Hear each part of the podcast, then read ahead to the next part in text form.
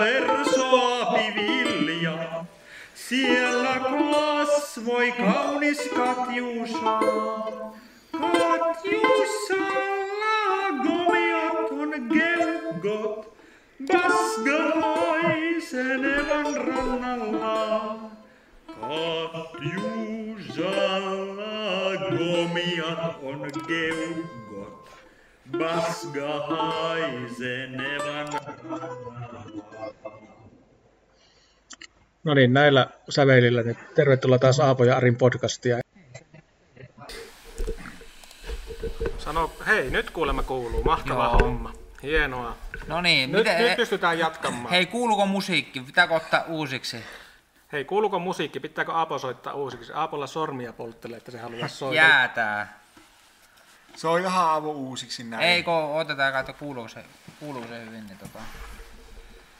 Hei muuten Aapo, asensitko sä tuo signaalia WhatsAppin puhelimeen? En, en. No ei, mä, mutta, oh, sorry. Siinä vaan nyt näkyy vapia tätä signaalia kuvaa tuossa, mutta ihan normi. Aapon laulu kuuluu onneksi. Hyvä, eli ei tarvitse soittaa uudestaan. No niin, hyvä. hyvä. No niin, joo, tosiaan mä sanoin, että on onnen päivä, kun saatiin ensinnäkin se, että kun pääsi soittamaan tätä balalaikkaa tänne. Mä oon aloittanut balalaikkatunnit nyt. Ja sitten tota, toinen, että on pitkäaikainen haave, että saada alkutuottaja mukaan podcastiin, niin, niin sekin toteutui. No niin, nyt se, se sun haave sitten toteutui. Kyllä, nimenomaan. Ei, muuta ei voi toivoa enää. Miten on tää, tosiaan sanoit, että oot käynyt iltanavetalla ja... ja, ja. Rehua leikannut. Joo, mm. ja sitten mä kävin päivällä tuossa hiihtelemässä. Tuolla. Se pitää nyt talvisin käyttää aikaa tuohon liikuntaa sillä lailla, kun on tämmöiset mahdollisuudet. Miten tätä käytännössä se kesät menee sullakin tätä varmaan aika lailla peltotöissä ja muuten, ei sitä varmaan hirveänä kerkeä piitsiä pellaille maa, maanviljelijä kesäisin? Ei, ei. Mä oon nyt tuota, kaksituhattaviisitoista aloitin maajussina ja onkohan mä kolme kertaa kreinyt kalassa käymään kesäaikana. Mm. Että aika kiirettä meidän olla kesäaikana, mm. mutta voihan sanoa, että sitä iso, isona miehenä kerkiä paremmin. Mm. Sitten kun pojat ja tytöt pystyy, lapset pystyy niin auttamaan vai että joo, sitä niin ajattelee? No joo, sitäkin ja sitten varmaan, että kun,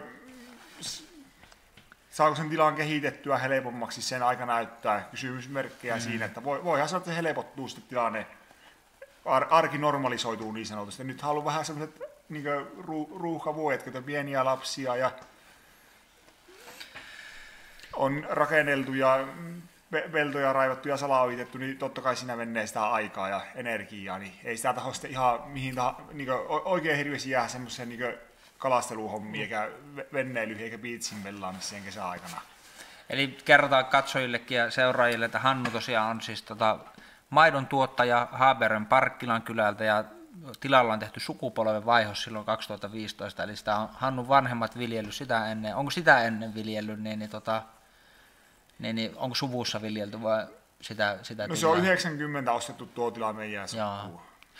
Ja tässä Hannu jo alkoi mielenkiintoinen, että tässä sanoi, että on käynyt hiihtämässä, kun talvella kerkee ja sitten käynyt illalla navetassa. Niin tässä niin päästään tähän, voisitko nopeasti kerrata tai, tai haluaisimassa laajuudessa, niin minkälainen niin on, mikä se maa, maajussin, joka ei ole halventava nimitys, eihän. Ei, ja ei missään nimessä. Mikä on maajussin tai maidontuottajan niin, niin, tota, niin kuin peruspäivärytmi suunnilleen, vaikka sun tilalla, että mitä siellä tapahtuu niin kuin eri vuorokauden aikoihin, joka niin kuin säännöllisesti? No joka, joka aamua niin on se aamunavetta ja sitten on se iltanavetta, mutta sitten tuota, niin kuin, silloin kun maa on jäässä, niin Ei, ei osaa sanoa, että mikä se päiväohjelma on, että se on vähän, että päivä tuo tullessa, että mitä se tuo.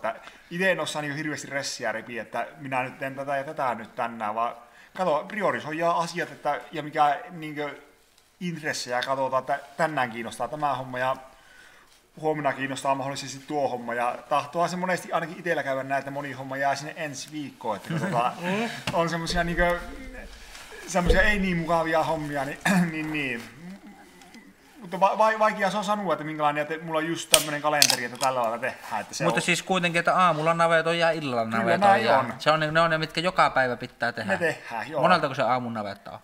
No siinä kuuden hujakolla aloitellaan ja sitten se riippuu, että mitä siellä sattuu olemaan ja onko siellä lomittia vai eikö ole, että ole ja montako lehmää siellä on poikinut, niin sen mukaan sitä kestää aamun navetasta. Joskus on kestänyt kuut, niin kahteentoista asti, eli kuusi tuntia. joskus menneet niin saattaa kahteen ja puoleen tuntia selvitä. Että se on tavallaan työsuola, että ei tiedä montako, niin mitä, mm. mitä se tuo tullessaan. Ja sä, sä mainit tuossa, että sulla on pieniä lapsia, niin kulkeeko ne lapset teillä mukana navetassa siellä vai? No kyllä ne niin kulkee silloin, tuota, ei, ei nyt ihan niin joka päivä kuitenkaan, mutta satunnaisesti käy. Mm. Ja mulla on itse asiassa aika hyvä videokin, mä voisin vaikka näyttää sen videoon. Miten me saataisiko me mistään mitenkään näkymään tuossa ruudulla kaikille? Niin jos sä laitat mulle tätä vaikka Lapissa sen videon. Lapissa laitan sulle. Niin, WhatsApp. No niin, mä, mä laitan yhden. Katsotaan tästä kohta, että tämäkin on kokeellista uutta arkeologiaa meidän tässä. Että katsotaan, pistetään näkymään niin kuin video.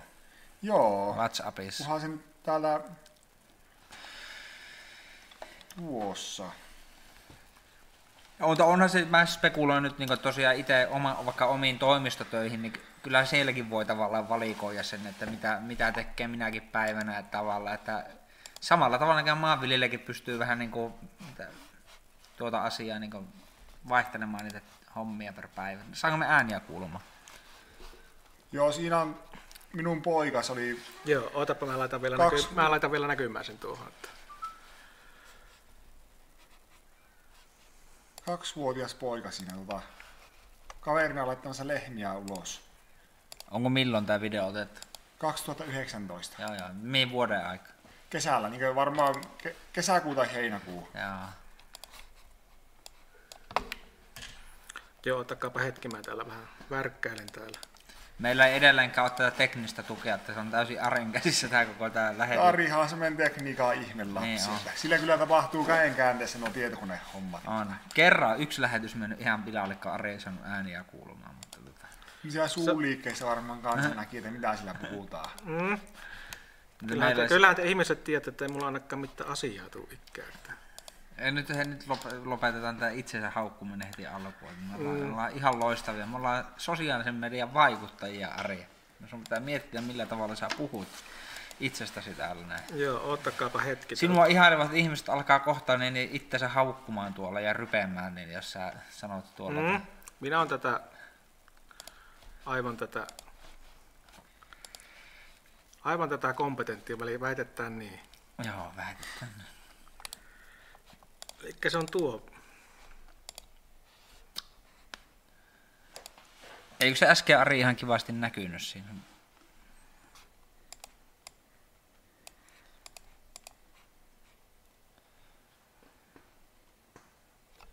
Kokeillaanpa näkee, lähteekö se? Ei, nyt se meni jotenkin ouvosti. Kokeillaanpa mm. uudestaan vielä. Teidän pitää antaa nyt meille vähän... No, mä en tässä samalla jututa Hannua. Jututa Hannua, niin mä joo. tässä värkkään niin, tota... Siis sitten tuossa tavallaan tuo niin kuulostaa siltä, että kun talvella periaatteessa on sanotaan maa jäässä ja sillä lailla, niin, niin mihin se vaikuttaa? No se, että sinne ei ainakaan peltohommiin päästä talvella. Niin just, eli talvella on peltohommia toisin sanoen. Siis ei, ei ole, ei missään nimessä ole, niin kun se maa on jäässä, niin mitä saa mennä tekemään. Niin, tässä on tämmöinen pieni kompa. Tässä joo. nähdään se, että kun ennen vanhaa Suomessa oli paljon alkutuotantoa, ja siis se oli kymmeniä prosentteja oli vielä menneenä vuosikymmeninä, kuinka moni ihminen sai elantonsa, niin, niin tota... alkutuotannosta, ja nykyään sitten se on ihan muutamia häviävän pieni prosentti. Paljonhan Haaperellakin on, niin jos mietitään elinkeinorakennetta, niin on tuo, tuo niin, niin maanviljelys ja alkutuotanto. On puhutaan muutamasta prosentista. Niin esimerkiksi tämmöinen perusasia, että talvella ei tehdä peltotöitä, niin ei se, niin itse menin tässä tähän halpaan jo heti, Hannu höynäytti mua. Eli kysyy, että talvellako on jotakin peltohommia? Mehtähommiahan voisi olla talvella, että se vaan, ei, ei taho vaan itse kereillä mennä sinne, tai onko se niin laiska isäntä, ei taho viihtiä mennä, että tuota, kun ne on ne motot keksitty nykypäivänä. Niin, että voi, se voi ostaa. Niin, toisin sanoen, eli maatilalla periaatteessa pystyy, periaatteessa pystyt ostamaan, siis nyt ei puhuta siitä, mitä se maksaa, mutta... Että ei, ei ost, on... ostopalveluna, en, mä, en pysty itse ostamaan. Niin, mutta siis periaatteessa olisi mahdollista omistaa maatilaa ja ostaa kaikki niin kuin osto, niin kuin teknisesti, että se totta kai olisi, että tavallaan, että voisi olla mahdollista siis sillä lailla. On varmaan semmoisiakin maatiloja, missä joku vaan niin kuin omistaa ja sitten ostaa kaikki palvelut, mutta puhutaan varmaan nyt valtavista tiloista. Onko väärässä? Siis kyllä... järkeä jokainen tilaa varmasti jonkun verran käyttää ostopalveluita. Että eihän, niin kuin, eihän kaikkien omistaminen ole mitään, mitään järkiä se, että niin kuin ajatellaan, että jos jotain koneita tarvitsee kerran vaikka kolmessa vuodessa, niin sitä, se on ihan sama silloin ostopalveluna ostaa se, että tuota, nyt kyselläänko näkymään se video. Kyllä tämä menee aivan poskelle, mutta jos he, laitetaanpa tuosta näkymään, se näkyy. Lait...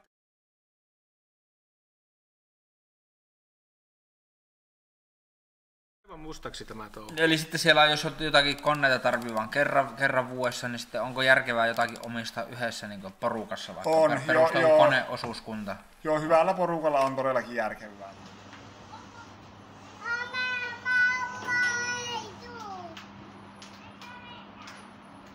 Ylös!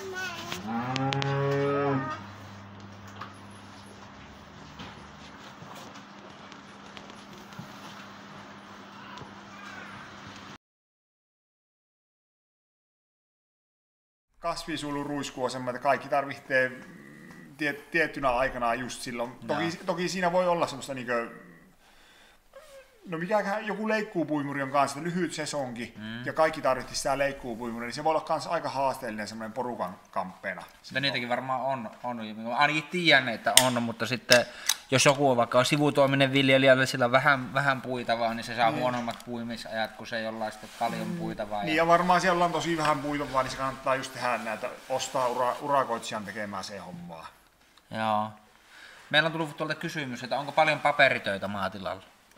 On sitä niin kuin, kyllä sitä ihan riittävästi on, että Suomessahan vaaditaan niin kuin, esimerkiksi lohkokirja, niin kuin peltolohkot, ne on numeroituneet nuo lohkot, niin kaikki mitä minä teen siellä, ruiskutukset, maanmuokkaukset, sadonkorjuut, nämä pitää merkata kaikki ylös lohkokortteihin ja samoin viljelysuunnitelma.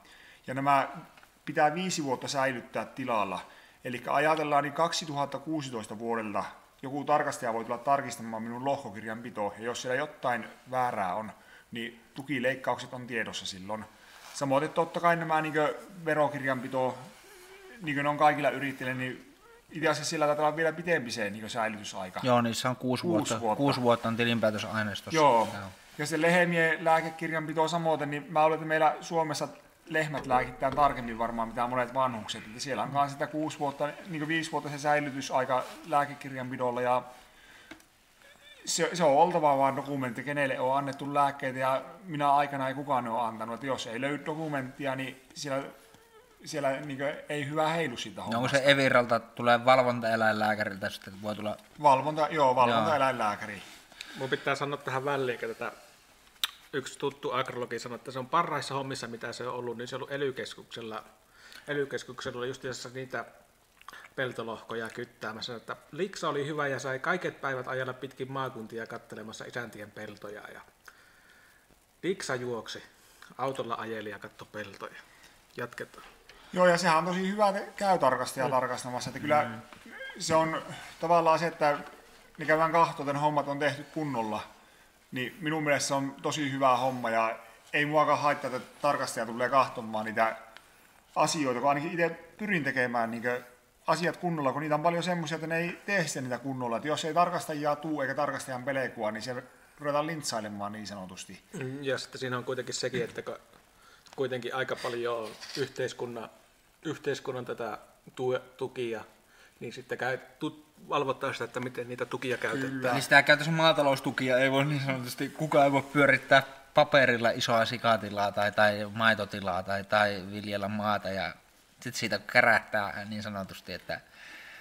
Joo, kyllä se pitää olla niin semmoinen lähtökohta, että pitää ammattimaista olla se to Joo. toiminta ja sillä pitää olla sitä niin kuin myyntiä tapahtua, mutta valitettavasti ihan on semmoisia, niin kuin joka hommassa on, että On, on mahdollisuus tehdä, niin niitä on niitä hyväksikäyttäjiä mm. tässäkin asiassa.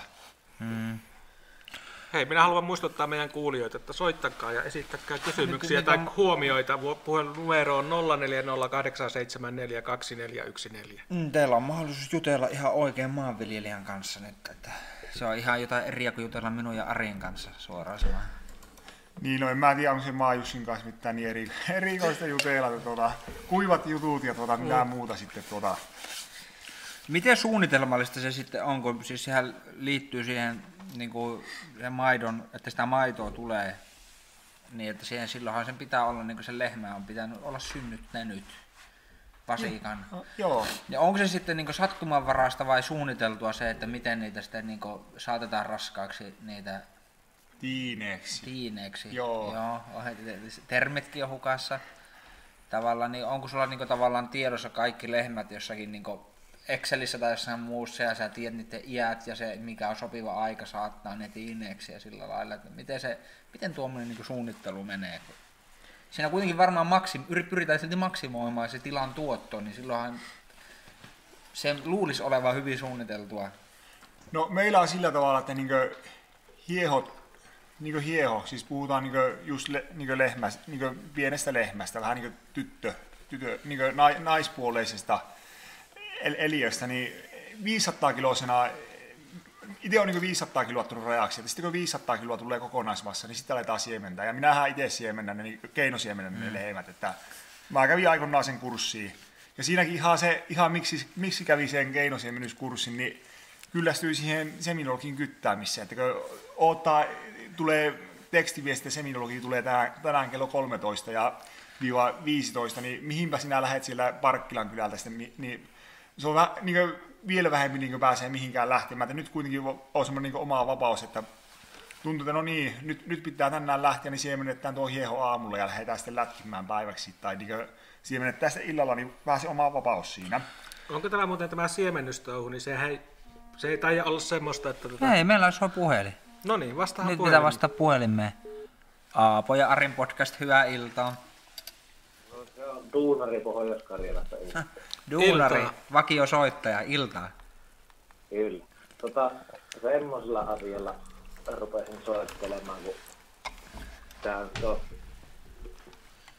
vuosien aikana jatkottu, että pitäisikö sitä, että miten se tämä maidon, maidon kuluttajahinta, että miten se jakautuu kaupalle ja meijerille ja tuottajalle, niin ihan vaan sillä rupesin soittelemaan, että jos niinku tuottajahinta nousisi vaikka sentin, vaikka kaksi tai viisi senttiä, niin miten sitten näkyisi siinä tuottajan taloudessa ja toiminnassa? Että paljonko se oikeasti niin kahdenkaan sentin litra niin tuottajahintakorotus vaikuttaa siihen tuottajan toimintaan? No, kiitos kysymyksestä ja oikein hyvää illanjatkoa. Kiitos. Hei hei. Kiitos. No se on meidän tilalla näitä puoli miljoonaa litraa tuotetaan maitoa, niin sentin korotus näin, niin se on viisi tonnia ja kaksi senttiä on kymmenen tuhatta euroa, että sillä aika paljon on vaikutusta. Joo, kyllä. Mut siinä kuoletetaan tai siinä tehdään vaikka joku koneinvestointi tai ei, korjaus. Kone, ei ei, ei nyt mä... ehkä investointia, mutta korjataan, että on... Joo, iso, iso huolto tehdään traktoriin sillä, niin todella iso... Niin sanotaan, että meillä on neljä traktoria, niin niihin tehdään tuhannen tunnen huollot sillä sentin litrahinnan korotuksella. No minkälaisia ne saattaa olla ne muutokset niissä, koska sehän on todennäköisesti se neuvotteluvoima on suurempi sillä, sillä osuuskunnalla, joka ostaa sen maidon, niin saattaako tulla vaikka yhtäkkiä, niin kuin, tiedätkö historiaa, vaikka lähihistoriaa, onko voinut tulla vaikka viiden sentin leikkaus, yhtäkkinen leikkaus on. Vaikka? Joo. kaksituhattaviisitoista Tam, niin kuin helmikuun ensimmäinen päivä lähti viisi senttiä maidonhinnasta poissa. Ja se, se oli tuo Venäjän raja meni kiinni, niin se meni tuo maitomarkkinat sen jälkeen vähän niin kuin sekaisin suomeksi sanottuna. Mm. Mutta kyllähän se on semmoinen homma, että ihmisellä on tapana sopeutua ja henki edelleen pihisi, että ei se niin kuin, kyllä se ihminen sopeutuu asioihin, kun haluaa vaan sopeutua. Tai se on sopeuduttava. Niin, siinä kun ollaan sopimustuottajan järjestelmässä, niin siinä ei voi tavallaan siinä vaiheessa, niin kuin, tai ei ole niin helppoa yhtäkkiä repiä hintaa jostain muualta, että ostatko multa sentin. Tai ne tavallaan ne tiedo, hinnatkin on tavallaan sillä tiedossa, että vaikka voisit vaihtaa sitä, kenelle myyt, niin ostaja on rajallinen määrä. Ja varmaan aika lailla suunnilleen samoissa pyöritään kuitenkin niin kuin hinnoissa. Onko näin? Kyllä se on, että kyllä ne, ne on niin plus miinus kaksi senttiä, saattaa olla niin hintaero per meijeriero, ja se toinen asia on se, että niin kuin, jos sitä ruvetaan meijeriä vaihtamaan, niin se on, aletaan vähän niin tuuliviiri käymään, niin se on vähän niin yhtäkkiä niin meijeristä ilmoittaa, että sen kun myyt ma- me- maitossa ihan mihin itse haluat, että kyllä se vähän semmoista pitkäjänteistä työtä vaatii molemmilta. Mm. Täällä on tullut meille kysymys, että sanotaan, että suomalainen elintarvike on maailman puhtaita. Kuinka paljon suomalaisessa alkutuotannossa on geenimuunneltua tuotetta? Mitenkäs muissa maissa? No, geeni, valiolaisissa tuotteissa ei ole yhtään geenimanipuloitua. Ja ei Suomessakaan, jos ulkomailta tuodaan Suomeen jotain, niin siinä on geenimanipuloitua, mutta ei, kyllä Suomessa järkeä niin kuin, En, en nyt niin lihapuolelle en osaa mennä vaktoja sanomaan, mutta ainakin vali, valiolaisilla tuotteilla, jos menet geenimanipuloitua laittamaan rehuja syöttämään elukoille, niin ei hae enää maitoja, ei, ei varmaan haeta maitoja. Joo, ja sitten tota, miten muissa maissa, niin varmaan tämä Yhdysvallat on sitten semmoinen ääriesimerkki. On, siellä on, siellä on niin geenimanipuloitua ja siellä on hormoni, niin kasvuhormonit on ihan niin arkipäivää, että sehän on hirveän kätevä homma, että laitetaan lihakarjalle kasvuhormonipiikit ja laitetaan huonollekin laitumelle, niin nehän kasvaa siellä. Mm. Mutta kyllähän se amerikkalaisissa näkyy, että siellä on niinku semmoista hormonijäämiä syöty, että se on niinku, se, se, se valitettavasti jää se hormonijäämät niihin lihoihin. Joo, näkyy. Hei. Vaikka esimerkiksi presidentin valinnoissa saattaa näkyä niin. Tämmöisessä. Ei, tää oli ihan meidän heitto, mutta nyt tulee niin paljon kysymyksiä, niin saat vastata. Hei, mutta mä, haluan, hei, mä haluaisin vielä palata siihen Yhdysvaltoihin, kun sä oot ollut tätä, mä muistan, että sä oot ollut Yhdysvalloissa, etkä ootkin tätä, tätä kouluaikoina harjoittelussa. Kanadassa. Kanadassa? Joo. Miten tämä kanadalainen maa, ma, niin maatalous eroaa Suomesta? Eroaako se pääpiirteissä? Se on varmasti aika lailla samanlaista, mutta varmaan jotakin semantiikkaeroja sitten on. Joo, lehmiähän siellä on niin Suomessakin, mutta tota, se olisi pitkä luento, jos mä rupean luennoitsemaan, mutta minä sattuin itse olemaan tilalla, missä työturvallisuus ei ollut niin suomalaisten standardien mukaista ja tuo eläinten... Niin vähän niin kuin moni, no yksi esimerkki oli se, että yksi lehmä oli oikeasti semmoinen, että se olisi pitänyt ampua poissa. Niin se varmaan viikon annettiin olla siellä auringonpaahteessa sen lehmä, että sitä ei niin kuin voitu lopettaa. Et Suomessa jos tuommoinen tappaus oli, sehän niin kuin oikeasti eläintenpitokielto tulisi tuommoiselle tilalle. Toinen asia oli se, että niin kuin, tuommoinen niin kuin, niin kuin ympäristöasiat oli, että Suomessa vaadittaa, että lantalat pitää olla, niin siellä niin kuin joka ainoa päivä laskettiin se, mitä lehmältä tulee, tulee kusta ja paska, niin suoraan kärryyn ja sinne se vaan vietiin, jos ei ollut niin kuin, joko suoraan pellolle tai jos ei ollut pel- pellolla, niin rehu oli pitkä, niin mehtää. Mm. Että meipä Suomessa tekemään tuomasta, niin sehän on niin linnatuomio melkein jo. Sehän on niin lehtien maastolle pääsee välittömästi. Kuulostaa siltä, että Suomessa on aika säännelty tämä ala. On. on niin ja sitten kolmas asia oli, niin traktoreissa ei minkäännäköisiä noita suuntavaloja. valoja niin peräkärryissä, niin kyllähän se meille, ja peilit oli niin kuin, myös niin rikkinäistä. Kyllä siinä vähän niin meidän suomipoikaa, suomipojan jalat tutista, kun piti kääntyä vasemmalle puolelle, niin kyllä sillä kerrankin kävi semmoinen homma, että Amerikan rauvalla toinen ajoi siihen rinnalle ja teki paniikkijarrutuksen, kun minä olin samalla kääntymässä. Niin mm. Minä en ymmärtänyt, mitä se puhuu, se setää mulle, mutta kyllä mä sen ymmärsin, että semmoista niin kansainvälisiä käsimerkkejä se näytti, ja kielenkäyttö oli semmoista arvelisia, että se taisi olla semmoista painokelvotonta tekstiä kuitenkin. Mutta tuohan ihan peruskaan ajat, varokaa, jos ajatte Nivalaan Haaperolta, niin siinä niin oikeasti kerrankin ajettiin porukoiden kanssa, niin isä lähti ohittamaan traktoria, niin eiköhän se ollut ilman vilkkuja kääntymässä vasemmalle Joo. liittymään. Että, että tapahtuu sitä, kyllä, kyllä siinä saa olla varovainen, kun maatalouskonetta ohitat. Se voi olla, ei välttämättä mitään ilkeyttäkään, vaan voi olla yksinkertaisesti, että maa Jussi painaa pitkää päivää ja tutusta liittymästä on kääntymässä. Joo, jos sitten ei välttämättä se poltin palaaja, eikä se mm. rattorissa, mitkä tätä välttämättä hu- merkin syty kojen lauttaa, että nyt on vilkku palaaja. Niin. Meikö on ajanut itse asiassa rattorin kanssa kolarikot oli Nivalasta Haapajärvellä. Oli kääntyykö liittymään? Joo, kääntyi, kääntyi vasemmalle, kun oli ohittamassa. Tänne on tullut taas sitten, että S-Marketissa maksaa maitopurkki vajaan euron. Paljonko siis oli maatilallisen osuus? Mitäköhän se on? Niin, tuo aika, aika, aika henkilö, mä, mä en tiedä onko... Mä, nämä... mä muistan, että eikä me tarvitse tommoseen mennä, mutta... Niin. Mutta... No alle puolet siitä on niin kuin mitä maidon tuottajan osuus. Joo. Mutta sehän kann... pitää ottaa huomioon, että kun se maito, siellä on se rasvaton maitopurkki, niin siitähän on otettu jo tätä proteiinia, tätä rasvaa ja tehty ne juustoksi ja raajuustoksi ja tämmöiseksi sitten. Että... Niin kerma on kuorittu päältä poissa. Mm. Eli toisin sanoen hyvänä aika, onko näin oikeasti, että kun mä juon tuolta nyt vaikka Valion rasvatonta maitoa tai minkä tahansa muun, niin siitä samasta aines maitolitrasta siitä on mahdollisesti tehty Oltermannia ja raajuustoa ja muita tavalla, että siitä oikeasti, onko näin? Vai meneekö se tavallaan niin kuin... E- Voiko samasta maitolitrasta tai samasta satsista, tai onko se juotava Ker- maito? Siis kermahan siellä on kuorittu pois. Joo, joo. Ja siitä kermasta tehdään sitten... Voita. Joo. Tai kermaa. Joo. Voita tai kermaa. Joo. Niin. Miten juusto? Siis juustohan... Mitä se mä en tarkkaan tiedä, joo. Mutta mitä itse teen kotijuustoa, niin sehän näitä kun tuota, laitetaan niin juuston juoksutetta, niin sehän alkaa siinä niin tulemaan sitä ja se hera, hera otetaan pois ja mä en tiedä sitten herasta, mitä... mitä sitä herasta voidaan tehdä. Mä, mä en ole niinkö... Mennäänkö se poda, podareille sitten? Podareille, joita ha, hauissa alkaa kasvamaan, kun syö sitä heraa sitten siellä. Niin, joo.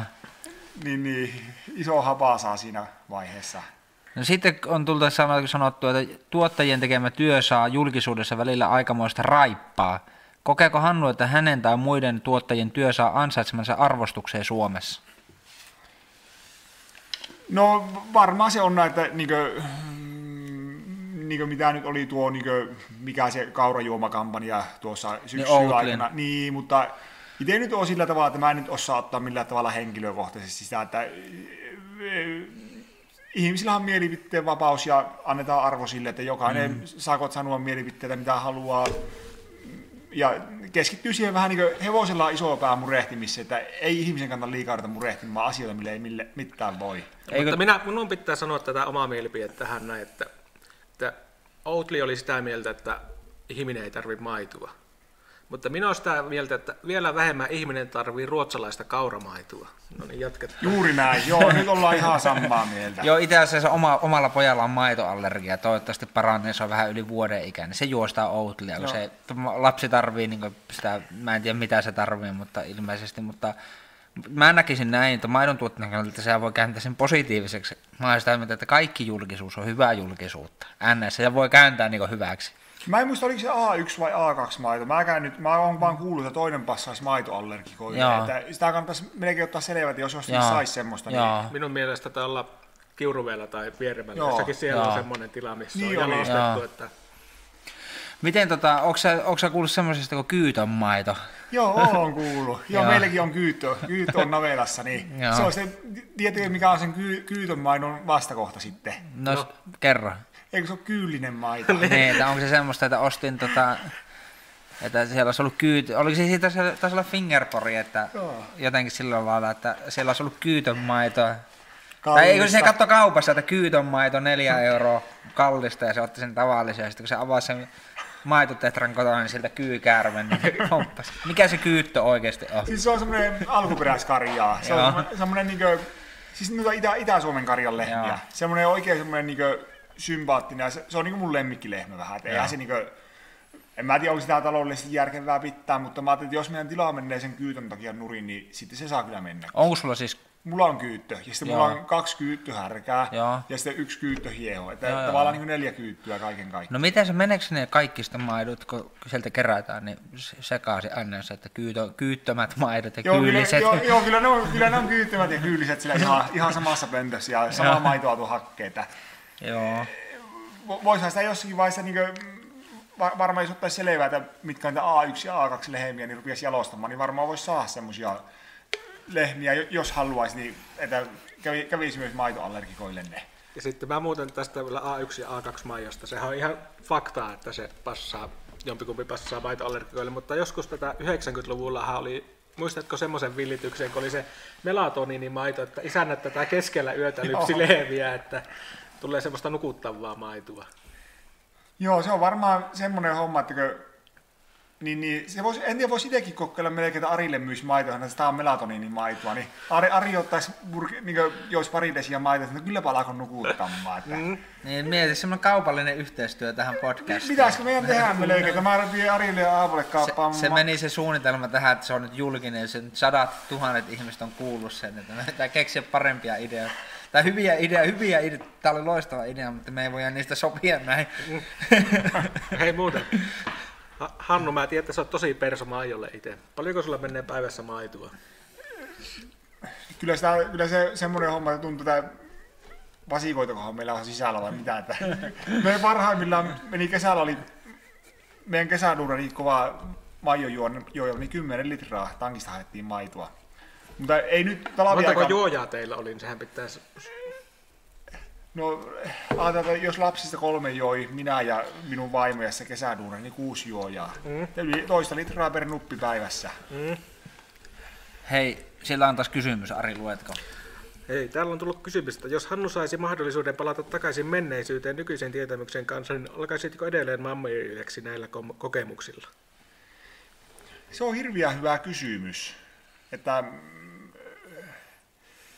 Kyllä mä uskon sitä alakaisiin. Että kyllä mä koen olevani tällä hetkellä kutsumustyössä ja niin kuin, sillä tavalla, että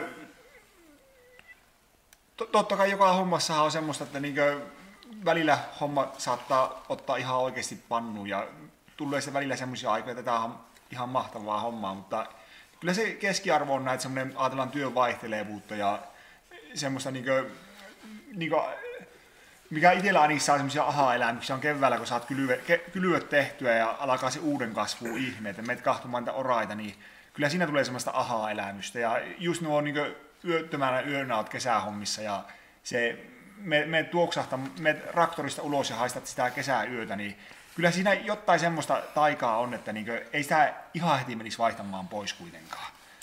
Joo, tuossa vaan vielä hyvää tupakkia ja energiajuoma siihen, niin aivan, eikö Ari ihan täydellinen yhdistelmä, kuulostaa siltä. Niin, kesäyö. Kesäyö.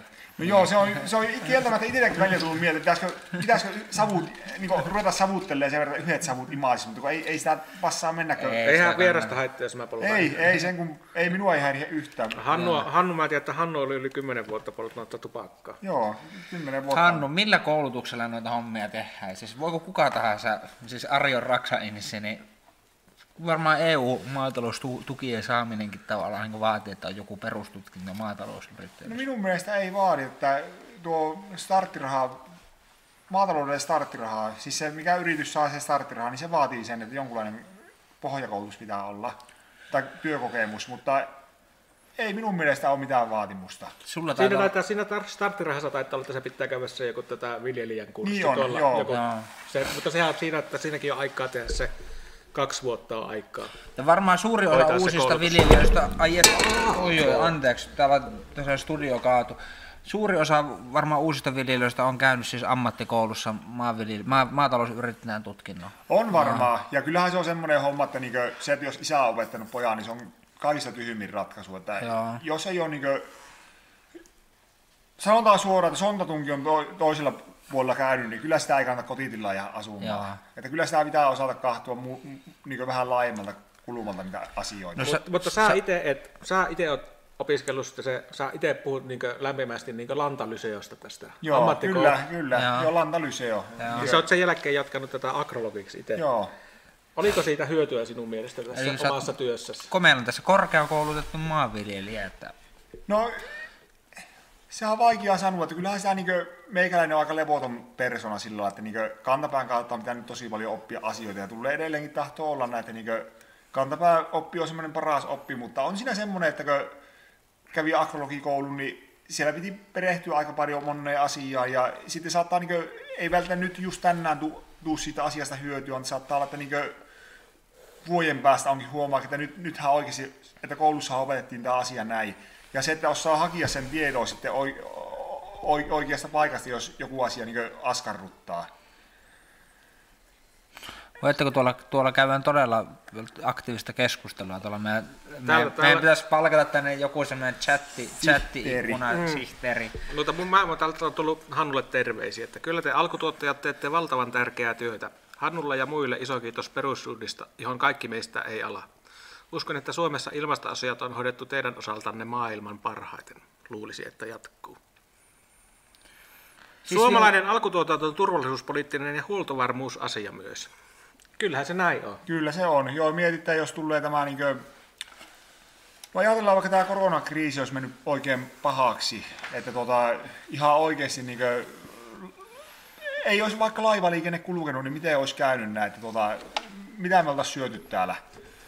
Että kyllä, kyllä se on niin kuin, ja ajatellaan, että ruoasta jos on ylituotanto, niin se on aina pienempi pahe, mitä se alituotanto. Että jos alituotanto tulee, niin kyllähän se levottomuudet tulee hyvin äkkiä, kun ihmiset, ihmisillä, ihmisillä on oikein nälkä ja mahaa tyhjenää. Niin, anarkia on, onko se neljän, neljän niin lämpimän aterian päässä. Niin se tahtoo Mutta olla. Sä, sä puhuit tuosta just siitä uuden kasvun ihmeestä ja tavallaan nyt me, me ollaan puhuttu, että me ollaan täällä, jos sä oot maidon tuottaja, ja täällä on varmasti saattaa kuunnella sellaisiakin ihmisiä, jotka on jopa minua tietämättömämpiä näistä maatalousasioista, niin että sinä suinkaan niin kuin, ihmisten ruuaksi niin kuin, kasveja viljellä kuitenkaan, että eikökin näin, että se mitä viljellään, niin viljellään niin kuin, sitten lehmien rehuksi. No joo, mutta no, kyllä me ollaan niin kuin, myös, on käytetty myllyssä niin kuin, noita viljoja ja joo. Kyllä ne on ihan syömäkelpoista tavaraa, mm, joo, mutta kyllä, kyllä niin kuin meidän tilalle ne menee niin kuin, lehmien rehuksi. Mitä syökö lehmä kauraa vaikka? Syö kauraa ja ohoraa meillä. No, joo, joo, että helposti taas niin kuin itse tämmöinen maallikkona, niin kuin mikä mielikuva tulisi, että joo, lehmä syö ruohoa, A I V rehu. Se on, joo, joo. On niin kuin kuusikymmentä prosenttia lehmän energiasta on niin kuin A I V, sitä A I V:tä. Joo. Ja sitten se niin kuin neljäkymmentä prosenttia niin kuin väki, väkirehuista energiaa sisällössä suuri, suurin piirtein avauttia rallaa. Eli kesällä pitää jännittää toisin sanoen, että tavoite varmaan olisi olla niin kuin omavarainen siitä rehusta, lehmän rehusta, ettei tarvitse ostaa sitä. Kyllä. Joo. Joo, kyllä se näin on, että jos tää lähdetään ostamaan, niin kyllä siinä, niin kuin, kyllä siinä pörskatti äkkiä loppuu kesken, kun lähdetään, niin kuin, varsinkin jos säilörehut joutuu lähteä, että mistä saa ja minkä laatusta, mm. se on toinen kysymys. Että, kyllähän se on näitä, niin kuin, laittaa maksimipanokset keväällä sinne peltoon ja tekee parhaansa ja sitten jos annetaan hyvää satoa, niin se annetaan, ja jos ei anneta, niin sitten sitä ei ole tarkoitettu annettavaksi. No jos otetaan kymmenen vuotta tai nyt on kuusi, mä en tiedä, onko näissä sellaisia kysymyksiä, mihin edes haluat vastata, mutta kun välillä on satteisia kesiä, kylmempiä kesiä, niin nyt lähtee kuudes vai seitsemäs kesää, niin ootko kertaakaan joutunut ostamaan rehua? No jonkun verran, mutta en ole niin kaikkia. Että on, on pitänyt just niin muutama kuormaa viljaa ostaa tai jonkun verran paaleja, mutta ei, ei, ei ole ihan semmoista niin katastrofia kuitenkaan, mm. että niin sillä lailla niin on pärjätty se asian Joo. kanssa. Kyllä. Mikä se yleensä sitten on? Onko se kylmyys vai sade? Mikä se, jos se sato on huono? Niin, niin. No se on tota, jos ajatellaan säilörehua, niin nyt on niin kuivuus on verottanut säilörehusatua. kaksituhattayhdeksäntoista syysrehua verotti kuivuus, kaksituhattakahdeksantoista syysrehua verotti kuivuus. Ajatellaan tänä keväänä, niin pikkusen oli niin toisen rehun kasvuun lähtyä verotti kuivuus ja myös ykkössatua verotti kuivuus.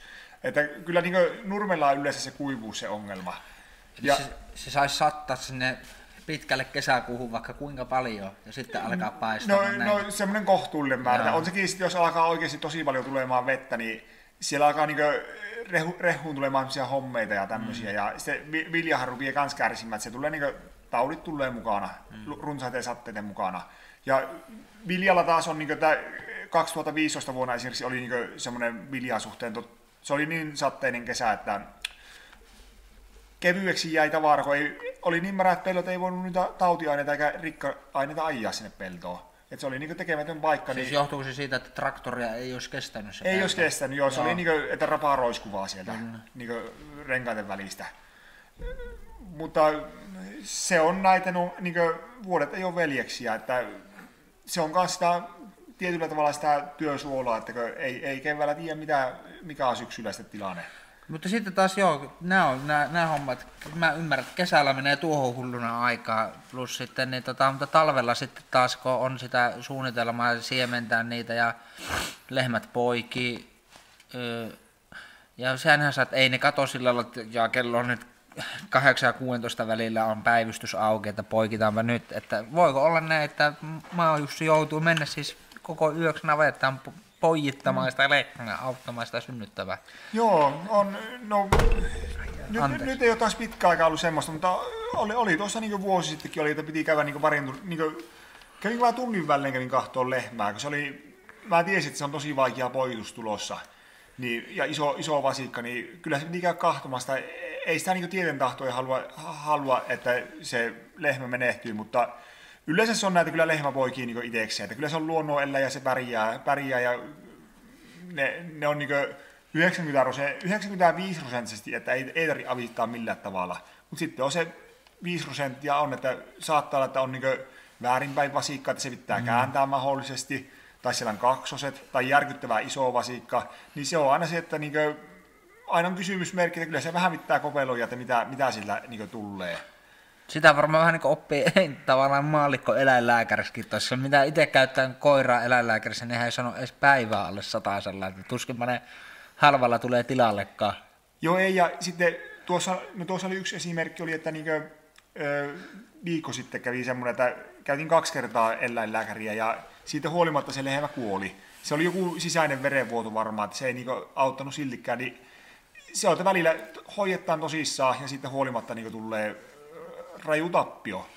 Että se oli se lehmän menetys, niin se on aika iso tappio kuitenkin, mutta se pitää myös suhteellistaa kuitenkin, että se on vain lehmä. Mm. Että va- vaikka se pahalta tuntuu niinku, ja se on niinku, tavallaan jokainen lehmä on yksilö ja ne on kuitenkin rakkaita olioita, mutta siitä huolimatta ne on vain lehmiä, ei mm. ne ole eläimiä, ja ihminen mm. on ihminen ja eläin on eläin. Että mm. niin kuin vanha, sen verran vanha kansa on neuvonut, että karvaturvan verran ei kannata jäädä niin kuin suremaan liian pitkäksi aikaa. Mutta kuitenkin tätä, ehkä kuitenkin tätä maidon tuotannossakin tätä kaikki lähtee siitä eläimen tätä hyvinvoinnista ja mukavuudesta, että sillä pyritään tehdä mahdollisimman hyvät olot lehmälle, että se voisi hyvin ja se lypsäisi mahdollisimman paljon maitoa, että jos, oli, jos on tätä asiat huonosti, niin ei se varmaan lypsäkkää sitten lehmä. Että kyllä se näin on. Hei, siellä oli joku kysymys. Miten arvioit suomalaisen maatalouden toimintaedellytyksiä tulevaisuudessa? Onko suunta parempaa vai huonompaa? No se on vaikeaa sanoa, että tuota, niin, niin sehän kuluttaja, suomalainen kuluttaja ratkaisee ihan täysin tuo. Että ajatellaan niin kuin se, että jos suomalaiset kuluttajathan päättää, että ne ostaa suomalaisia tuotteita, niin kyllä, kyllä sitä niin suomalaista tuotantoa riittää silloin.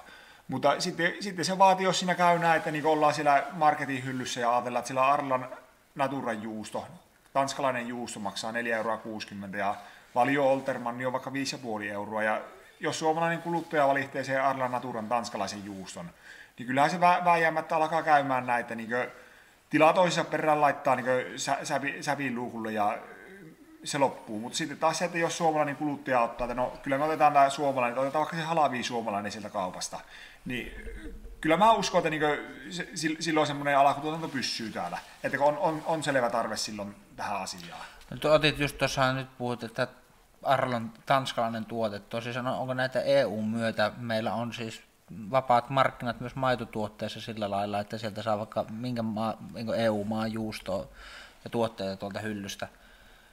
Osaatko sä ottaa tähän E U-kysymykseen kantaa? yhdeksänkymmentäviisi sä olit kuusivuotias, kun Suomi liittyi E U:hun, mutta minkälainen niin käsitys maanviljelijöillä on, että oliko se, onko se ollut niin hyvä vai huono juttu?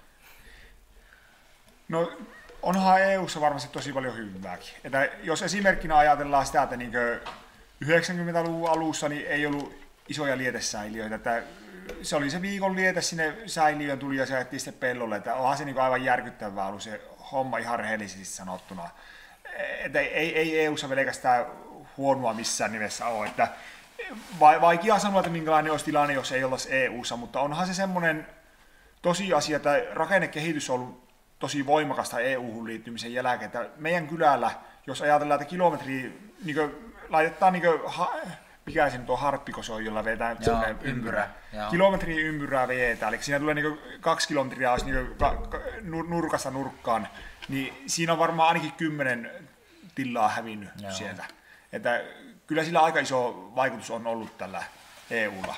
Joo, siitä on tehty, mä oon jostakin lukenut sellaista analyysiä, että, että tämä niin lehmiä ja maidon määrä pysyy samana, mutta tätä väkimäärä, joka saa niin elantonsa siitä, niin se tulee pienenemään, eli käytännössä tilakohot kasvaa. Eikö Norjassa joku semmoinen, että tilakoko ei saa ylittää tiettyä rajaa, että siellä on sitten säilynyt näitä suunnilleen viidenkymmenen lehmän tiloja paljon enemmän? Joo, sitä, siihen ei ole saattaa. Minun, minun mielestä siellä on semmoinen, semmoinen ihan, että pyritty, että pidetään maa, maaseutua elinvoimaisena. Ja sitten tota, Tänne on tullut kysymys, että onko paljon koneita ja robotteja apuna töissä? On, mennäänkö se kaikki tätä ihan kaurapuuron voimalla vai? No, onhan sitä aika paljon silti, että siis meillähän on niin perinteinen parsinavetta, mutta onhan siellä niin pienkuormaja ja väkirehurobotti ja niin lypsyssä on niin kiskot, kiskot ja irrottajat ja on, on, on yllättävän paljon silti automatiikkaa. Ja totta kai niin maatalouskoneita, niin, niin, niin, niin esimerkiksi kivenkerruukone kone on, että eihän sitä kukaan niin järjettömiä määriä kerrä, kerräisi käsiin kiviä, mitä niin tuo kone kerää. Ja eikä sitä toiseksi, niin mistä ei sitä työvoimaa saisi keräämään, että se pitäisi melko tehokas heppu olla viskomassa niitä Jaa. kiviä, kun ajatellaan, että semmoinen niin, niin, niin neljän metrin matkalta kone kerää sen, niin se, ne vaan tulee semmoinen tasainen kolina käy siellä, että kyllä, kyllä se on niin maataloudessa, että olisi vähän semmoinen niin kaurapuuro aika pikkusen niin mennyt, että toki vaadittaa semmoista niin hyvää fyysistä kuntoa, mutta ei, ei ehkä enää niin paljon, mitä niin joskus on vaadittu. Joo, se varmaan kivenkerruukonekin, se tekee iltapäivässä sama homma, mitä kossit on tehnyt koko kesässä. No, no, siltä... no kyllä näin on. Miten sitten tavallaan, sitä tehdään tosiaan, on tietenkin maatalousyhtymiä isommat, jossa ollaan voit vaikka, että me voitaisiin vaikka perustaa yhtymää ja pyörittää sitä niin yrityksenä, mutta varmaan aika paljon just tämmöisiä yhden perheen tiloja, niin onko, onko semmoista työyhteisö, jos sitä on oma perhe, mutta minkä verran maanviljelijät on sitten tekemisissä keskenään, että niin kuin, onko semmoista jotenkin laajempaa työyhteisöä, että soitteleeko sä jollekin no kaverille ja tollain? Kyllä sitä tulee soiteltua, kyllä sitä niin näkee niitä kollegoita ja tulee jotain askarruttavia, niin omaa siskoa vaikka Maajussi, niin saattaa sille tulla soitettua ja kysyttyä, jos on jotain niin semmoisia ongelmia, ongelmia ja semmoisia, että Ky- kyllä ainakin itsellä on niin kollegoita, kelle soitella. Joo. Tässä on semmoinen yksi mielenkiintoinen juttu, kun tässä on kuntavaalit tulossa ja mä en edes hahmota tavallaan, että minkä verran kunta voi vaikuttaa maanviljelijän oloihin ja edellytyksiin toimia niin ammatissaan. Että onko, tota, onko sillä loppujen lopuksi väliä, että asuuko se Nivalassa vai Haapajärvellä tai, tai Reisjärvellä maanviljelijänä? No varmaan niin kuin ensimmäisenä tulee mieleen niin just tuo, niin kuin, että mahdollisimman yksinkertaisesti tehdään kaikki tuommoinen niin niin rakennuspolitiikka vaikka, että niin kuin, hy, hyvin jouhevaa on se niin asiointi kunnan virastossa. Ja no, varmaan kunnallinen ma- maatalouslomitushan tulee kunnan puolelta, niin siihen varmaan niin kuin pystyy kunta vaikuttamaan. Että vietään niitä hyviä, hyviä lomittajia siellä kunnan listoilla, niin sillä on varmasti tosi iso vaikutus. Mutta vaikea sanoa, että mitä, miten, miten, miten, no totta kai se, että niin pyritään hyödyntämään myös lähi, lähituotteita ja lähiruokia niin kunnan hankinnoissa, niin sillä, sillä on niin varmasti Jaa. on vaikutusta. Että onko, se, onko tullut vaikka ikinä sellaista oloa, että ai ettekö oispa tää tuon naapurikunnan puolella tai omaa tilaa, että ootko ollut silloin tyytyväinen tähän, että miten Haapajärvellä vaikka? No kyllä minä olen ollut tyytyväinen, Jaa. että Ei, ei, ei osaisi niinku kuvitella, että niinku olisi vaikka Pyhäjärvellä Maajussina, niin ei, tai niinku, ei, ei, ei ole sellaista tilannetta, niin ei oikein osaa kuvitella, niin, että tulisi sillä lailla. Joo. Mutta kyllä sulla on varmaan tullut mieleen, sä puhuit silloin, kun sä joku vuosi soitit tätä kunnanjohtajalle, että nyt on pakko saada Parkkilan koululle tätä, tämä jääkiekkokaukalo. Mm. Eikä ole vieläkään tainnut tulla. On jääkiekko, se on ollut monta vuotta jääkiekko. Mutta ei se tullut varmaan kunnan piikki, että se joutui kyläläiset itse kustantamaan. Itse asiassa se taisi tulla kunnan piikki. Aha, se on harvinaista täällä. Ari, pyydäpä anteeksi kunnalle. Anteeksi kunnalle. Joo. Joo, kyllä siellä on tosi hyvä kaukalo on. Mm. Että kylällä on semmoisia aktiivisia, on, jotka on käynyt jäävyttämässä sen kaukaloon. Itse en ole siis kerennyt jäävyttelleen sitä, mutta niin on, on, on siellä hyvä, hyvät puitteet pelata jääkiekkoa. Parkkila on siinä mielessä tätä mukava tätä kylä, niin, että kun siitä ajaa läpi, niin siinä on kyläkauppakin. Tätä, että se on mm. niin harvinainen näky enää nyky-Suomessa, että on oma nee. kyläkauppa. Joo.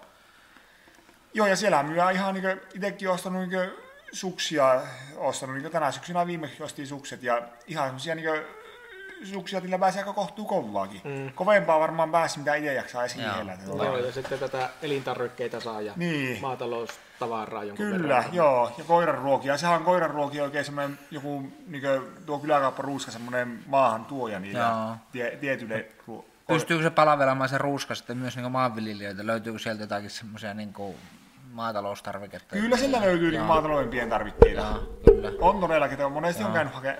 monesti Jaa. sillä tulee haettua niin jotain semmoisia, niin kuin... ei, ei nyt mitään lehmien rehuja ainakaan kovin laajassa mittakaavassa, mutta on niin kuin... No vaikea sanoa mitä, mitä kaikkia löytyy, mutta se pitää itse mennä tutkailemaan sinne ja kahtelemaan, että mitä, mitä täältä nyt löytyykään kaikkiaan. Niin. Joo, ja varmaan tilaa tilalta pystyy sinnekin tarvittaessa jotain. Pystyy joo, varmasti, joo. onnistuu. Hei, sitten tuli sellainen kysymys, että onko maatiloilla paljon niin kuin ulkopuolisia sijoittajia? Arihan on siis tota, työskentelee yrityksessä, joka suunnittelee navetoita ja sä varmaan kohtaat monenlaisia ja varmaan isojakin tiloja. Niin Ari, osaako sä vastaa tähän? Voi Hannukin vastata, niin onko semmoisia... Niin kuin... Minulla ei ole tullut vielä tässä niinkä semmoista, että olisi niinkö ulkopuolisia sijoittajia, eihän niinkö tätä sijoittajia sijoittajia. Että kyllä niinkö tähän mennessä kaikissa on ollut kuitenkin niinkö yrittäjät, maatalousyrittäjät siinä, joilla on se panostus siihen. No miten, sä oot kuitenkin aika isoja navetoita tehnyt semmoisia, jossa mikä on iso navetta, mitä oot suunnitellut, kuinka monen vaikka lypsevän lehmän? No noitakin kolmesadan lehmän luokkaa. Joo. Mutta ei mulla kyllä tule mitään, että olisi niinkö ihan tavallaan niinkö enkelisijoittajia siellä. Varmaan mä luulen, että enemmän se on tuolla ulkomailla. To, tosi harvinaista Suomessa tuommoinen. Mm. Sitten että kuinka paljon nykyään perustaa uusia tiloja ja minkä arvelet Hannu maatalouden, mitenkä arvelet Hannu maatalouden selviävä, jos liikennepolttoaineiden saatavuus sakkaa rajusti ja hinta triplaantuu? Jaa, se on taas semmoinen kysymys, sen aika näyttää. Että jos tuota... Et, et, jos ajatellaan, että polttoaineiden hinnat nousee, niin totta kai se on niinkö... Totta kai se on kallista liikuttaa niitä maataloustraktoreita, mutta... Se on vaan pakko. Niin, se on pakko liikuttaa, että se, se, sen nä- aika näyttää sitä, mitä... Sit, turha päästä, et, niinku, en, en jaksa ruveta etukäteen niinku murehtimaan sitä, että jos se onkin kolme euroa kymmenen vuoden päästä tuo löpöhinta, niin sitten se, on, sitten se vaan on. Ja sitten täällä on katsottu, että kuinka paljon nykyään perustetaan uusia tiloja. Ei yhtään. Tosi harvinaisia kyllä on. Mä tiedän, mun ura-aikana on yksi ollut semmoinen, että kasvinviljelytila on siirtynyt, siirtynyt tätä lypsykarja, lypsykarjalle. Että yleensä se liike, liike on toiseen suuntaan, että lypsy, eläimet laitetaan pois ja laitetaan kasvinviljelytilaksi. Ja miten pitkä, Ari, sulla on tuo maatilojen suunnitteluura? Tämä nyt alkaa kahdeksas vuosi. Joo. Joo, en, mä, mä, mäkään, en kyllä tiedä, että olisi niinku perustamalla perustettu. Kyllä ne yleensä on sillä tavalla, että niinku, se on valmis tila, että joku on ostanut omakotitaloa ja siellä on peltoja mukana, niin siinäkin on yleensä se tilatumus valmiina. Toki voi olla semmoinen tilanne, että ajatellaan, että joku ostaa omakotitalon ja siellä on, siellä on ne pellot ja siellä ei ole tilatunnusta, niin silloin se perustaa tilatunnuksen ja perustaa vaikka mansikkatilaan. Mutta en, en, en osaa kyllä tuohonkaan faktatietoa sanoa se enempää. Eikö se ole nyt sillä lailla myöskin, että on nämä kiintiöt, mitä vaikka Valio ostaa, esimerkiksi uusia Valion tiloja ei vaan vaan tuu? Ei että, tuu. Joo. Joo, se on. Että maidon tuotantoa niin ei ainakaan haluta, haluta nostattaa hirveästi, niin päinvastoin halutaan sitä pikkusen maidon tuotantoa la, la, laskea Suomessa. Että tuota, kun tällä hetkellä vähän niin on, että sitä tuotetaan, mutta jos sitä vähän vähemmän tuotetaan, niin sitten voitaisiin ehkä mahdollisesti saada parempi hinta, niin siihen sitä pyritään tuolla mm. hommalla. Ja varmaan sitä, se on varmaan niin yrittäjien, maatalousyrittäjien intressikin. Tietenkin jotkut ne, jotka haluaa kasvattaa tilaa koko ajan, niin se ei välttämättä ole mahdollista. Ei ole, vaikka jos Hannu, sä haluaisit yhtäkkiä nyt siirtyä sadanviidenkymmenen lehmän tuottajaksi, niin se ei tapahtuisi noin. Että... Siihen pitäisi saada kiintiöt tätä. Kiintiöt, niin. Ja lupaa tavallaan niin Pohjolan maidon. Että... Joo. Toisaalta voi ihan niin huokasta helpotuksesta, ei, ei tarvitse lähteä nyt isoon vaan. Kyllä. Mitenkä sä, Hannu, kun sä silloin opiskelit agrologiksi ja se tuli se mahdollisuus, että sukupolvenvaihdoksen kautta tätä jatkaa kotitilaa, niin oliko sulla semmoista suunnitelmaa, että mitä sä mietit, että jos sä et lähtisikään tätä jatkaa maatilla, että mitä sä olisit sitten tehnyt? Mikä oli sinun niin tavallaan niin kakkossuunnitelma? No kyllä mulla silloin, niin kuin, kun mä olin agrologikoulussa, niin silloin oli se ykkössuunnitelma, oli, että mä jään kotitillaan asumaan. Mm. Että mulla niin kuin maakoulussa pikkuhiljaa alkoi, kun mä menin, mähän menin niin peruskoulun jälkeen lukioon ja mä olin vähän aikaa siellä, ja, niin, niin alkoi tuntumaan, että maahommat voisi olla ehkä sittenkin parempi ratkaisu, ja menin maakouluun, niin se silloin maakoulussa alkoi kypsymään ajatus, että kyllä voisi vois olla tuo maajussi, johon mä ihan semmoinen makia juttu, ja siellä se niin pikkuhiljaa kypsyi ja vahvistui vaan tuolla agrologikoulusta. Minä, minä jäin jatkamaan, jos ei kukaan muu jää jatkamaan meidän kotitillaan. Niin. Ja eikä, eikä muita jatkajia ilmaantunut, niin sittenhän se jäi minulle tuo. Se, se ei ollut sulle niin mitkään tätä realistinen vaihtoehto, että sä olisit lähtenyt jotakin muuta tekemään sitten?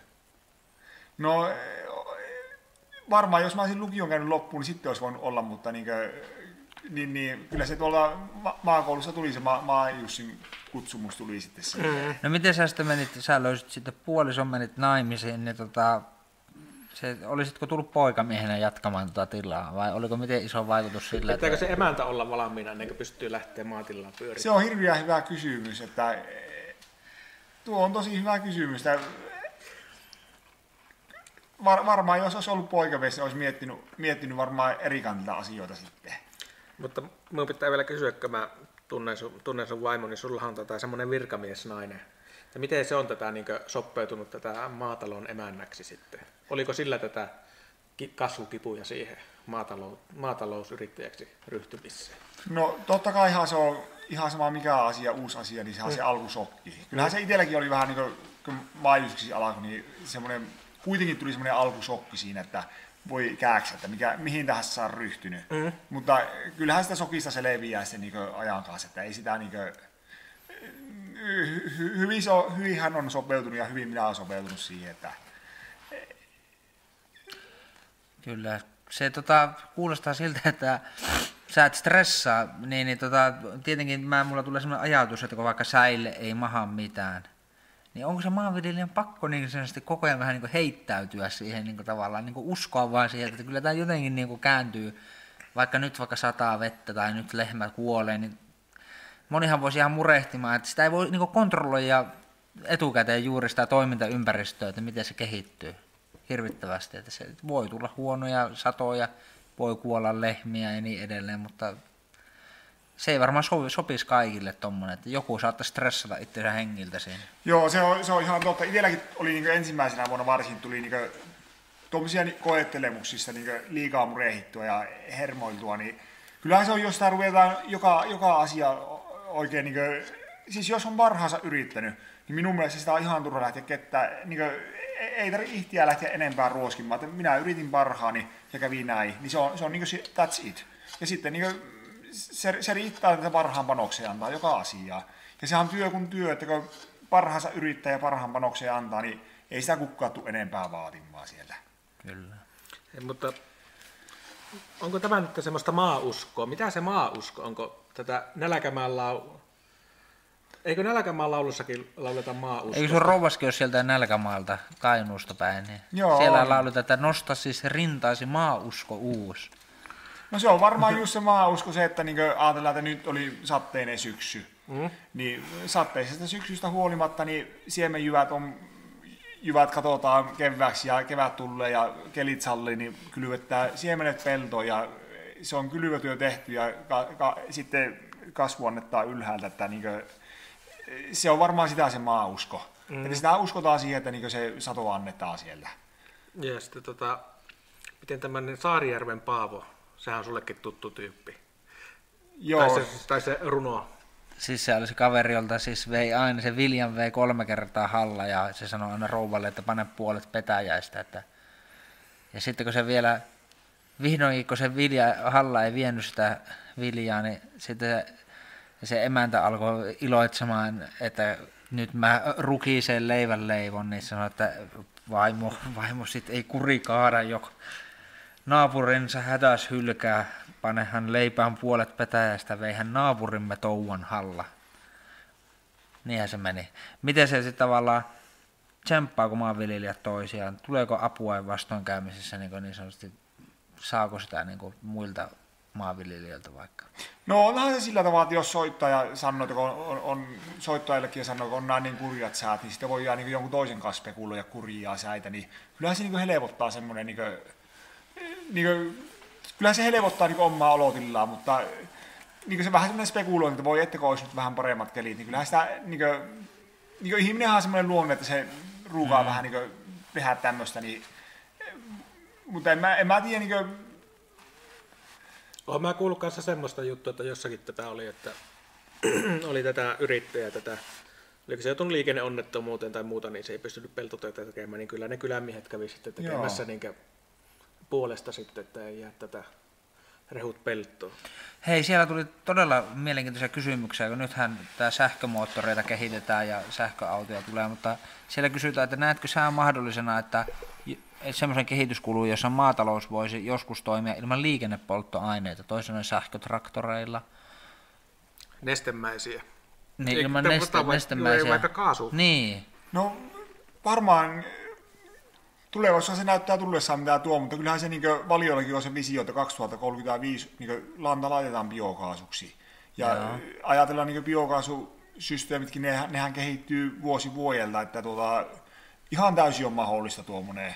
Esimerkiksi Haapaveellä on semmoinen startup-yritys, mikä tekee noita maa, maatilakohtaisia näitä biokaasulaitoksia, että asennetaan tätä maatilalle biokaasulaitos ja siitä tulee kaasua ja sillä tehdään sähköä ja lämmitetään tätä maatilaa. Ja kyllä, jo, ja kyllä jotkut maanviljelijät myy sitä jopa niin kuin kaasuautoilijoille. Niin kyllä on tätä ollut joo, sitä, kyllä. Mutta sitten ja... esimerkiksi Valiolla on ollut se projekti tuonne Nivaalla, että olisi rakentanut sen biokaasulaitoksen, kun Nivalassa on tosi paljon maataloutta ja sitä kautta lehmän lantaa. Mutta siinä oli joku tätä lupaa homma, että se jäi nyt, siitä ei pari vuotta ei kuulunut mitään. Kyllä. Harmi homma sillä, että jos joku on val, va, niin valittanut semmoista. Olisihan se hienoa, että tulisi tuollaisia niin uusia... Mm. Aapo, sinäkin olet asunut tuota, semmoisen biokaasulaitoksen kuppeessa siellä Haapajärven Lantalliseon niin, vieressä. Niin, mä oon asunut tuolla Haapajärven maatalousoppilaitoksen tota, vieressä, niin siinähän oli se biokaasulaitos, joka on mm. E U-hankkeena tehty. Käsittääkseni siellä on maatalousoppilaitoksella yksi auto, joka kulkee biokaasulla, mutta se varmaan on nyt tällä hetkellä se tuotanto aika vähäistä.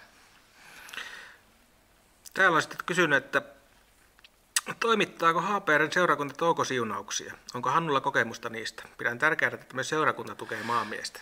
Joo, kyllä Haapereen seurakunta toimittaa. Tänä keväänä oli toki poikkeus ja kyllä niin kuin, jos on niin kuin sallinut tilaisuuden, niin kyllä on osallistunut siihen toukosiunaukseen. Kyllä se on niin ihan merkittävä asia tuote. Niin ne...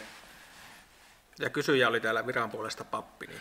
Kir- kirkko- ja kaupunkilehdessä Helsingissä sitten taas, taas niin aika, aika, aika niin karulla tavalla suomittiin maanviljelijöitä. Onko siitä ollut puhetta maanviljelijöiden keskustelusta? Oletko tietoinen tästä kirjoituksesta? Ja... Joo, mä oon lukenut sen kirjoituksen ja sanotaan näin, että mä itse asiassa on omaa arvoonsa. Niin kuin...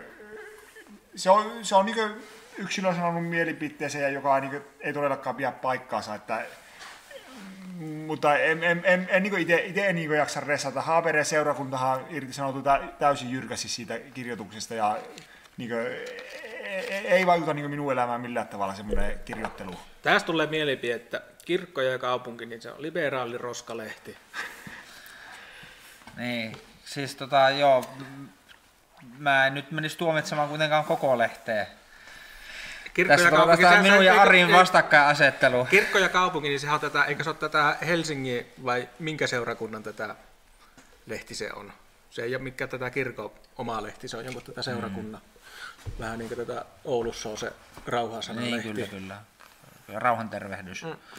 Kyllä vain. Täällä tuli semmoinen kommentti, että onpa mukava kuulla näin valoisaa keskustelua maataloudesta. Ja kyllä itselläkin on tässä semmoinen ymmärrys maanviljelystä kohtaan, kohtaan niin kuin, niin kuin, taas niin kuin kehittynyt. Mulla itsellä on sen verran kosketusta maatalouteen, että on ollut markkinointihommissa Hannulla, eli Valiolla. Nimittäin Valiohan on yritys, jonka, tämä ei ole mitään yritysmainontaa, mutta aika monenkin yrityksen tuommoisen meijerin omistaa itse asiassa osuuskunnat, joiden taas osakkaita on niin maidontuottajat. Ja kyllä, ja sitten kyllä. Valio, valio tavallaan niin kaikki mitä se seinissä saa irti, se tilittää meille maidontuottajille. Niin vali, Valion tehtävä on maksimoida se tuottaja ja tuottajahinta. Kyllä. Tietenkin joskus kuulee kritiikkiä, että onko siellä liikaa korkeapalkkaisia johtajia ja tällä, tällä lailla. Mutta tota... Mut eikö kuitenkin tätä Valion tätä, Valion tätä kuitenkin kaikissa valvontaelimissä, niin sehän on tätä, tuottajathan siellä on edustettu. Siis kaikissa. Paljon hallituksen puheenjohtaja, ainakin siihen aikaan kun mä tein niitä mainos, mainosvideon käsikirjoituksia Valiolle, ne oli tota kolmekymmentä lehmän omistaja tuolta Kiuruveeltä. Että, ja sen taas on valinnut Valio hallitus, hallintoneuvosto, jonka ja se hallintoneuvosto on taas valinnut nämä osuuskunnat, joista Hannu esimerkiksi on Pohjolan maidon eikö näin? Kyllä. Niin, osakas, kyllä. Joo, nyt tässä on tunti, kohta tunti kymmenen minuuttia juteltu ja tota, aika monipuolisesti ollaan saatu keskusteltua tästä maataloudesta ja tota, kiitos kaikille osallistujille, olette todella mahtavasti olette keskustelleet siellä meidän shoutboxissa asiasta. Ajatellaan tässä sillä on niin Hannua, että kello on nyt kaksikymmentä vaille yksitoista ja moneltako herätys aamulla. Kyllä mä siinä kuuden hujakoilla herräilen tuossa. Mm. Että... Joo, mitenkä tätä Aapo... Onko sulla joku loppu, loppulaulua tähän? Mulla ei ole nyt loppulaulua, mulla oli olisiko, se alkulaulu. Olisiko, olisiko meidän vieraalla jotakin to, toivetta, että mitä me laulettaisiin tähän? Pitäis sun Aapo laulaa se, ta, täällä on pelloiksi kuokittu soita. Ei, mä, mulla, mulla on kädet niin, jää, niin näpit jäässä täällä. Ari, mä nuukana miehenä, Ari nuukana miehenä pitää täällä tyyli jotain plus viittä astetta, niin mulla ei yksinkertaisesti enää taivu sormet soittamaan. Että jos haluatte kuulla musiikkia, niin voitte sitä... Siitä YouTubesta kuunnella. Niin, YouTubesta kuunnella tai sitten lähetyksen alusta voitte kuunnella sen mun, mun Joo, laulun. Niin se voi olla paremmin näin. Niin. Mutta podcastin tulevaisuudesta meillä on tulossa semmoinen, varmaan lähetetään ennen sitäkin, mutta kymmenes helmikuuta on, me joudutaan, ei pääse liveen, mutta meillä on... semmoinen kirjailija kuin Helena Immonen, joka on kirjoittanut semmoisen sota-aiheisen romaanin kuin Operaatio Punainen Kettu, voitte googlata sitä, niin Helena tulee meille vieraaksi etänä ja se sitten julkaistaan se podcasti sitten täällä, täällä sitten. Se ei ole live-lähetys, koska aikataulut menee sillä, että se pitää tehdä keskellä, keskellä päivää ja mä oletan, että päivällä ei nyt kauhean livessäkään ole porukka. Ja me hehkutetaan Helena sen teikko, Helena on Haapereltä lähtöisin. Helena on Haapereltä lähtöisin ja häntä on niin ihan tuolla valtakunnan mediassa niin, niin tituleerattu uudeksi Ilkka Remekseksi. Kyllä. Hei ja sitten tykätkää videosta. Öö, mitä sitten pitää tehdä? No meillä on nyt kahdeksankymmentä, melkein yhdeksänkymmentä tilaajaa, niin jakakaa vaikka perheenne ja kavereiden WhatsApp-ryhmissä ja muualla somessa. Puustatkaa tätä, olisi niin makea sata tilaajaa. Ja sitten meikä luppaa, että sitten kun on kymmenentuhatta tilaajaa, niin mä lopetan tupakan polton. Joo. Ei muuta kuin hyvää yötä kaikille. Hyvää yötä, kiitoksia. No.